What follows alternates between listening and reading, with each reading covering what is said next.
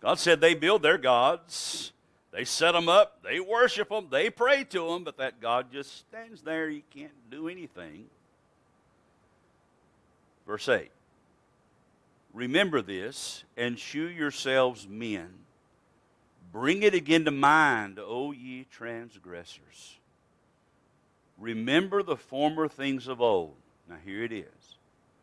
For I am God, and there is none else. I am God, and there is none like me. Now here's what God does. Declaring the end from the beginning. How does he do that? And from ancient times, the things that are not yet done, saying, my counsel shall stand, and I will do all my pleasure. Calling a ravenous bird from the east, the man that executeth my counsel from a far country, yea, I have spoken it, I will also bring it to pass, I have purposed it, I will also do it. You can be seated. Trust the Lord will bless the reading of His Word. Hang on just a minute. One of our people here has sent me a text. I need to answer that. Done. All right.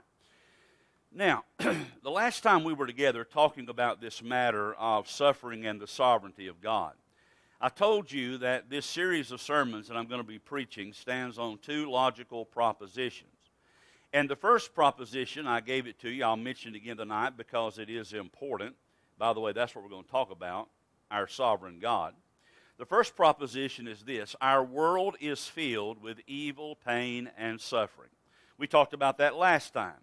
And I think we firmly established from the Bible that our world is filled with evil, pain, and suffering. In fact, no one in this room would probably dispute that, because every one of us has experienced that on many different levels in our lives. We understand that. We know what it is to hurt. We know what it is to suffer. We know what it is to experience pain, heartbreak, disease, death, all those things that come with it. We understand that. Evil exists in our world. That's the first proposition. The second proposition is this: God is sovereign over all things. Now here's the problem. You got, in our human minds, we want to make those two reconcile. And we're going to try to get to where we can hopefully understand some of that interaction. But the fact is, God is a sovereign God. And when we use the term sovereignty to refer to God, let's just be honest, some folk get real nervous. Because sovereignty presupposes that God has supreme power and authority. That's what it means to be sovereign. One who is supreme in power and authority. As far as God is concerned, it simply means that God is in control of everything. And when we assert the sovereignty of God, we are asserting that God holds all power and all authority over all events, both in heaven and on the earth. Now, as we dig into this, and we're going to talk about that second proposition tonight, or at least begin talking about it, as I told you this morning, our topic is not for the faint of heart. Because if you try to understand the sovereignty of God, it will cause you some distress in your spirit. It will. It will also cause you to stretch your mind. But I thank God for the distress it caused me in my spirit when God first talked to me through the Bible about His sovereignty, because that distress in the spirit led me to a place of great comfort in the Lord when I came to understand a little bit about the sovereignty of God, so that I could rest in His sovereignty and control and not have to worry about what happens in life. But it will require you to stretch your mind. Now, I know what I say tonight and probably next Sunday will not convince everyone who hears my words. Some will rebel against the absolute sovereignty of God. We've already experienced that in our church about 10 years ago. Some of you remember what happened here. Some folk rebelled against the sovereignty of God, but just take comfort in this tonight. I'm not going to get into the matter of election in this service, so you'll be okay. Now, some will not understand the concepts I will present this evening, but some will grasp the truth of God's sovereignty. And I tell you, for those of you who make the effort to understand this, it will change your life, and it will change how you think about the events which occur in your life. But here's what I will say to you, and I ask this as a personal favor. If you have questions, if you have criticisms, bring them to me. Talk to me, not others. Amen? Come and talk to me, and we will talk about it. But be forewarned, before we dig into this, we don't have a safe space here. We don't have a place where you can go and color in a coloring book until we get through with this. We just don't have it. And so either buckle in and hang on, or just, go ahead and take off now. But whatever you want, there's a playoff game on, you go home and watch that, and you'll be fine. But understanding the sovereignty of God will help you come to terms, I believe, with the issues of pain, evil, and suffering. Because if you can get your mind around the sovereignty of God, you will begin to see your life through a different set of eyes. And even the incomprehensible will begin to make sense to you when you view it through the lens of God's sovereignty. So with my disclaimer out of the way, let's begin to talk about this matter of our sovereign God. Now, our belief in God's sovereignty is stated for us in some of the great confessions of the past. And one I shared with you last time, at least a part of it, I'll share it again tonight, is the Westminster Confession of Faith from 1647. And again, you can see it, but here's what it says. God from all eternity did by the most wise and holy counsel of his own will freely and unchangeably ordain whatsoever comes to pass. Yet so as thereby neither is God the author of sin, nor is violence offered to the will of the creatures, nor is the liberty or contingency of second causes taken away, but rather established. Now you say, what in the world does all that mean? It simply means that God's will, God's decree, is the primary reason anything and everything takes place in our world. But most of us can agree with that. We understand that. But when you come to the end of that, he talks about this business of second causes. And so let me talk about second causes just for a minute. While God's decree is the primary cause of why all things happen, there are secondary causes which God uses to accomplish his ends. When it comes to people and secondary causes, people act as they choose to act, free from any divine coercion or compulsion. That is, God does not make them do what they do, and yet in doing what they freely do, they always act according to the foreordained plans and purposes of Almighty God. God always accomplishes what God wills to accomplish, but he does so many times through secondary causes. So bad people do bad things. But God even uses the bad things that bad people do for his own glory and to accomplish his purposes. And God doesn't make them do the bad things. They do the bad things they do because they want to do the bad things they do. But even the bad things they do are part of God's eternal plan. You say, my mind just exploded. So did mine, but it's okay. Hang on. Let me give you, if I can, a concrete example of this from the Scripture. Consider with me, if you will, for a minute, the crucifixion of Christ. Because the crucifixion of Christ may help us understand this concept. And you see why I'm going to give you this in little chunks, okay? Because this is big, big stuff. Now, Christ's suffering teaches us that pain, evil, and suffering are not outside of God's plan, as many would have us believe. The health and wealth crowd will tell us that if you're God's child, and if you're living right, and if you're loving the Lord, and if you're giving like you should, then you'll never have a problem in your life. But Jesus Christ, the Son of God, who was absolutely sinless, always in his Father's will, he suffered, and that puts a lie to what they teach. Now, Christ's suffering teaches us that pain, evil, and suffering are not outside of God's plan, but a part of God's plan. I'm going to be looking, putting it up here, from Acts chapter 4, verse number 27 and 28. Watch what it says. "For of a truth, against thy holy child Jesus, whom thou hast anointed." Now watch this.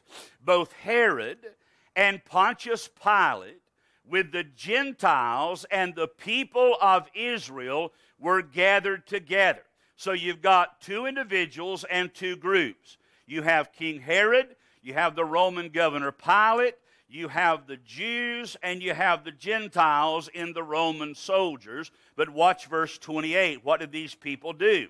"For to do whatsoever thy hand and thy counsel determined before to be done." God did not make them reject Christ. God did not make the Jews cry, "Crucify, crucify." God did not make the Romans nail him to a cross. God did not make Herod mock him. God did not make Pilate condemn him. They all did that because that's what they wanted to do, and yet God used these secondary causes to accomplish his primary objective, which was the crucifixion of Jesus Christ. So even though they did what they did of their own, I hesitate to say free will, they did it according to the divine plan of God. Now, the death of Jesus was a great act of injustice. In fact, the greatest evil the world has ever known was planned by God. I'm going to say that again so it'll sink in on you. The greatest act of evil the world has ever known was planned by God.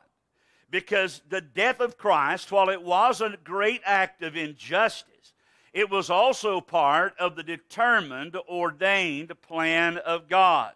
Can you prove it? I can. I wouldn't have brought it up otherwise.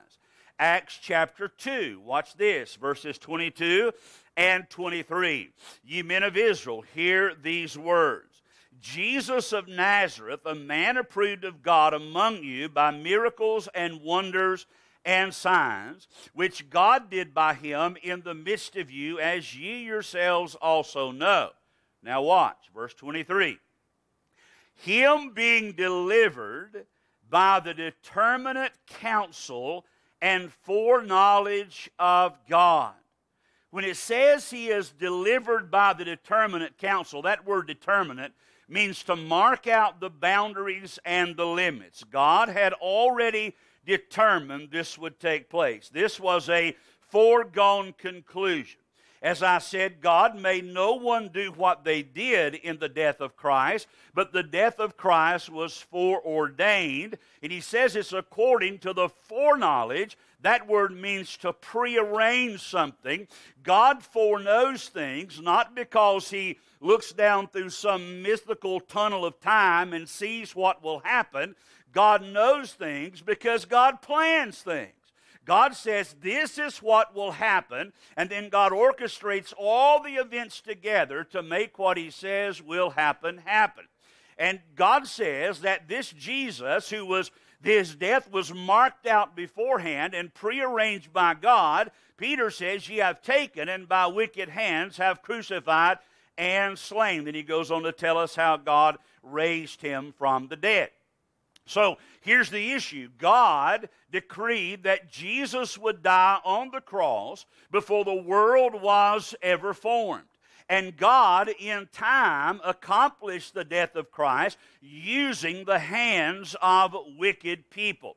The people who crucified Christ, and I say it for the third time, they were not forced to do what they did. God did not turn them into automatons and make them do what they did. They did what they wanted to do. They operated freely within the realm of their depravity, and they did what they did because they hated God, they hated Christ, they hated truth. They did what they did, and yet even those evil acts were ordained to accomplish the end of God, but God was not morally responsible for their sin in killing Christ. You said, that makes no sense to me. Join the club. Some things you accept by faith, and this is one of those things that we do. They freely chose to murder the Son of God, yet God used their sin to accomplish His purposes. Does that make sense? All right. Even the everyday events of life, events which sometimes may seem accidental and random, even those minor events are ordained by God. Some events, like the numbers drawn in a lottery, they seem truly random or contingent upon a human level, but God still controls exactly which numbers are drawn. You shall understand all that, me neither. But look at Proverbs 16:33. The lot is cast into the lap, but the whole disposing thereof is of the Lord. In modern terms, you can roll the dice, but God determines what numbers come up every single time. There's never a roll of the dice that God's not in control of. Even the flip of the coin next week at the Super Bowl is controlled by God. There are no accidents in life. Now, some would say, you're taking this too far. The problem I have is I don't have the language, I don't have the ability to take it far enough. God is absolutely sovereign. And if I can impress that upon your heart tonight, that will help you the next time the bottom falls out of your life. Because you may not understand why someone got sick. You may not understand why someone died. You may not understand why this calamity took place. And you don't have to understand it. But if you can understand that God, in His goodness, has a preordained plan, and everything is working out according to that plan, it will help put it into a context of the goodness of God working in your life. And even though you can't see what God is doing, you can believe in the goodness of God. And like Spurgeon said, when you can't trace His hand, you can trust His heart, because God knows what He is doing. Now, God's plan also, as I've already alluded to, it includes those things that we call bad. Watch this. Psalm 60, verse 3. The psalmist said, Thou hast shewed thy people hard things, though thou hast made us to drink the wine of astonishment. So the psalmist there says we're going through all these hard times, and ultimately those hard times came about because of their disobedience to God, but God is the one who ordained the hard times. God is the one who sent them. God is the one who did it. God is the one, in Job's case, who takes absolute credit for it. When God spoke to Satan the second time about Job, God said, You've moved my hand against him without cause. God did not look at that and say, Man, what have you done to my servant? God said, You've caused me to do this. You have moved me to do this. And God took full credit for what happened in Job's life. Bad though it was, God said, This is something I am doing. It was all part of God's plan. Even the suggestion of Satan to do it had been ordained by God. You say, Well, I don't believe that. Well, I'm sorry. If you get outside the realm of God's sovereignty, then you open up an area in which God is not in control, and that brings in a whole host of problems. If the devil can do anything that's outside the realm of God's control, then we've got an issue. If he can get away with one thing over here, then he can get away with something else over there. You got to think about it. Either God is sovereign, which means He has all power in heaven and earth, or He isn't. You can't have it both ways. He either is or He isn't. Maybe He's 100, maybe He's 99% sovereign, then He's not sovereign. It's all or nothing. Tim Keller writes this. I'm going to read this. It's a lengthy quote. I'm going to read a couple by him tonight. He says, God's plan works through our choices, not around or despite them. Our choices have consequences, and we are never forced by God to do anything. We always do what we most want to do. God works out His will perfectly through our willing action, end quote. He's right about that. We do what we want to do, but yet God uses what we do as part of His plan. I can understand that, but that's what God does.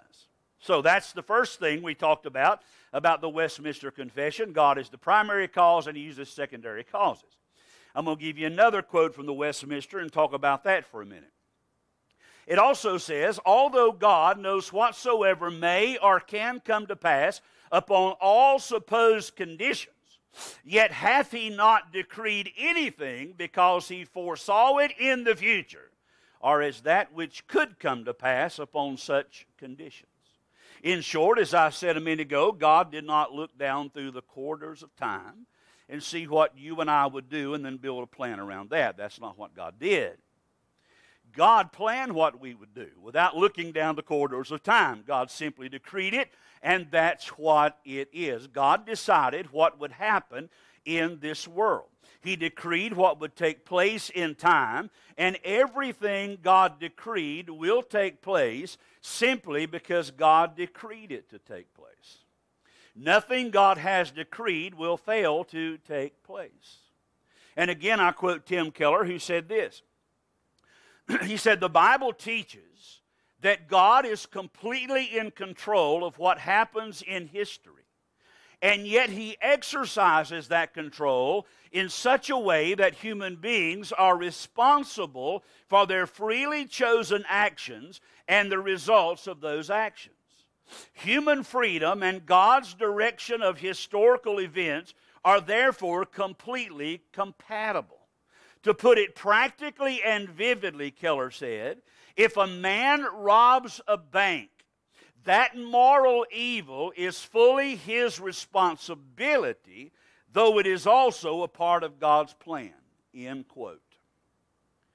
You say, that makes no sense to me. You mean people do evil, and even that evil is part of God's plan?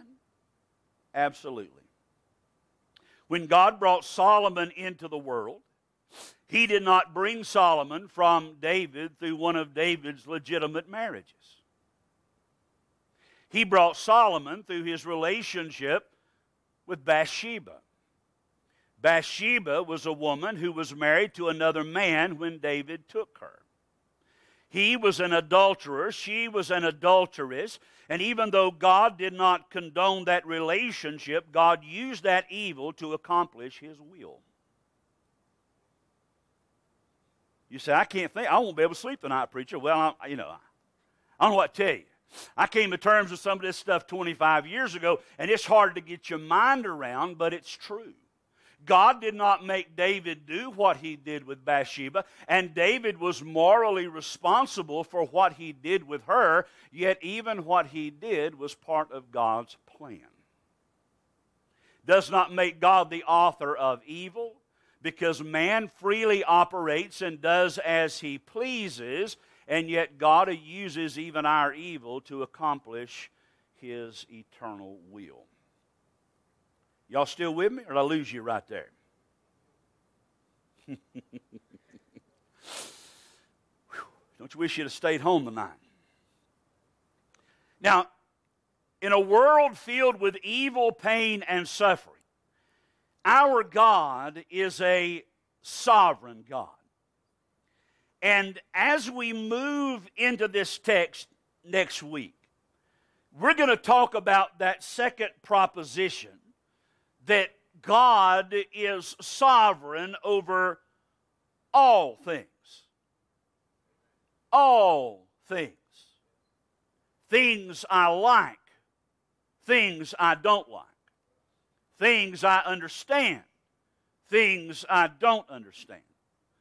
Death, disease, destruction, calamity, fire, famine, war, sin, everything.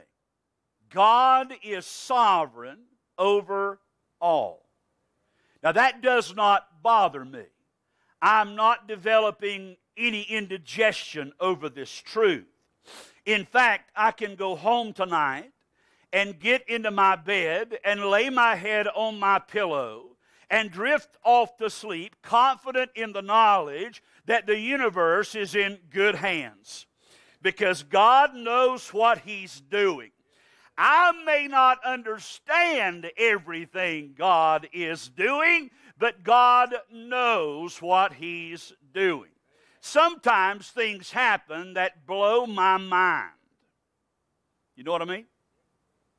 I went to, this is just kind of a silly example, but I went, had to make a trip a while back, was going down to Florida for vacation, had to go have my car serviced. So went and have the oil changed, have the tires rotated, took it in, and my car was getting a few miles on it, about 140 now. And I took it in, and old boy says, well, have it ready in a minute. I said, all right. He comes back in there in a little bit, and he says, we got a problem. I said, we got a problem or I got a problem? He said, well, you got a problem. I said, what's my problem? He said, you got a front wheel bearing worn out.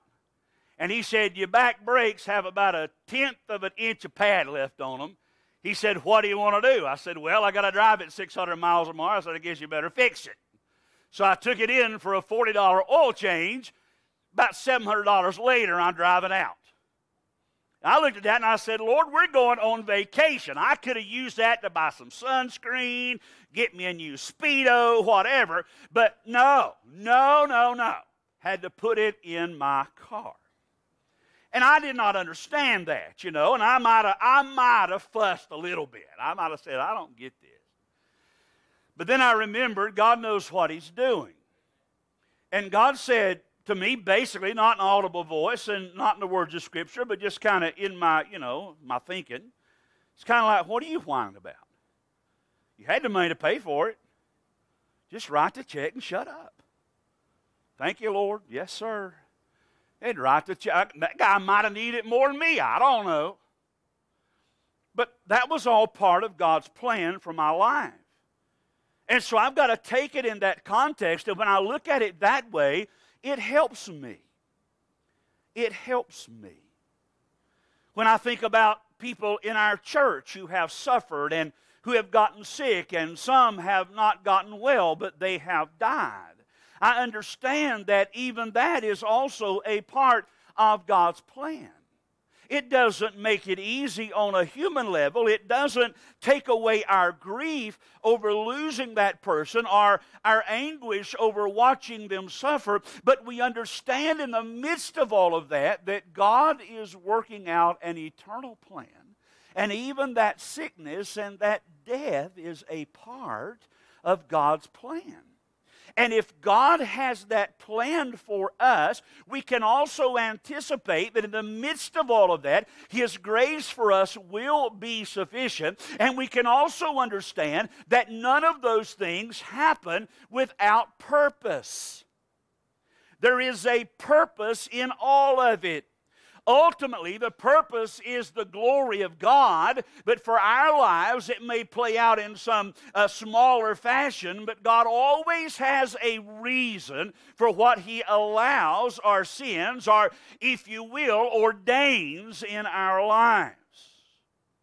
If I did not believe that, I would go crazy. I would go crazy. Because I'm not prone to worry. Some of you guys are. I feel sorry for you. I tend to bottle all this stuff up, you know, and it just kind of gets in there, and it's just like this powder keg waiting to explode sometimes, but it's all in there. And the only outlet I have is to go before God and say, God, I don't understand this. I don't understand why they're hurting. I don't understand why you don't fix this. I don't understand why this is taking place in their lives. But then I go back to the Word of God, and I understand that God has a plan that I am not party to. I don't know what He's doing. I wasn't with God in the council halls of eternity when God made His decrees and established His plans, and God has not seen fit to share that with me. God's counsel to me, His command to me, is that I walk humbly with my God. That I simply walk with Him and go with Him through the good times and through the bad times, trusting that when I don't know the way, He is the way. And it'll be okay at the end of the way. So tonight we're going to leave it there. God is sovereign. We will, Lord willing, next Sunday night, come back to this passage and pick up with the first point of my sermon.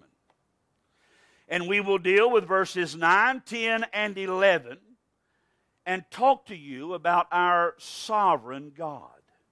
So you got a week to chew on this. Go home and reread this passage and think about the Jews who were so dumb to have idols made for themselves, idols that could not move and could not hear and could not save them out of their trouble. And all the time they had a God who was sovereign, a God who planned the end before the beginning, and God was able to bring it all to pass according to His will. That is our God. Go back and meditate in Acts 4 and Acts 2 about the death of Christ and how God planned all of that. The death of Jesus wasn't a sorry mistake. It was God's plan. The Romans didn't mess up. The Jews didn't mess up. It was God's plan. Every bit of it. But remember, God made no one do what they did. They did what they did because they wanted to do what they did. And yet everything they did was part of what God had ordained. Now that will fry your brain box. But it's true. Amen. All right, we're going to pray together.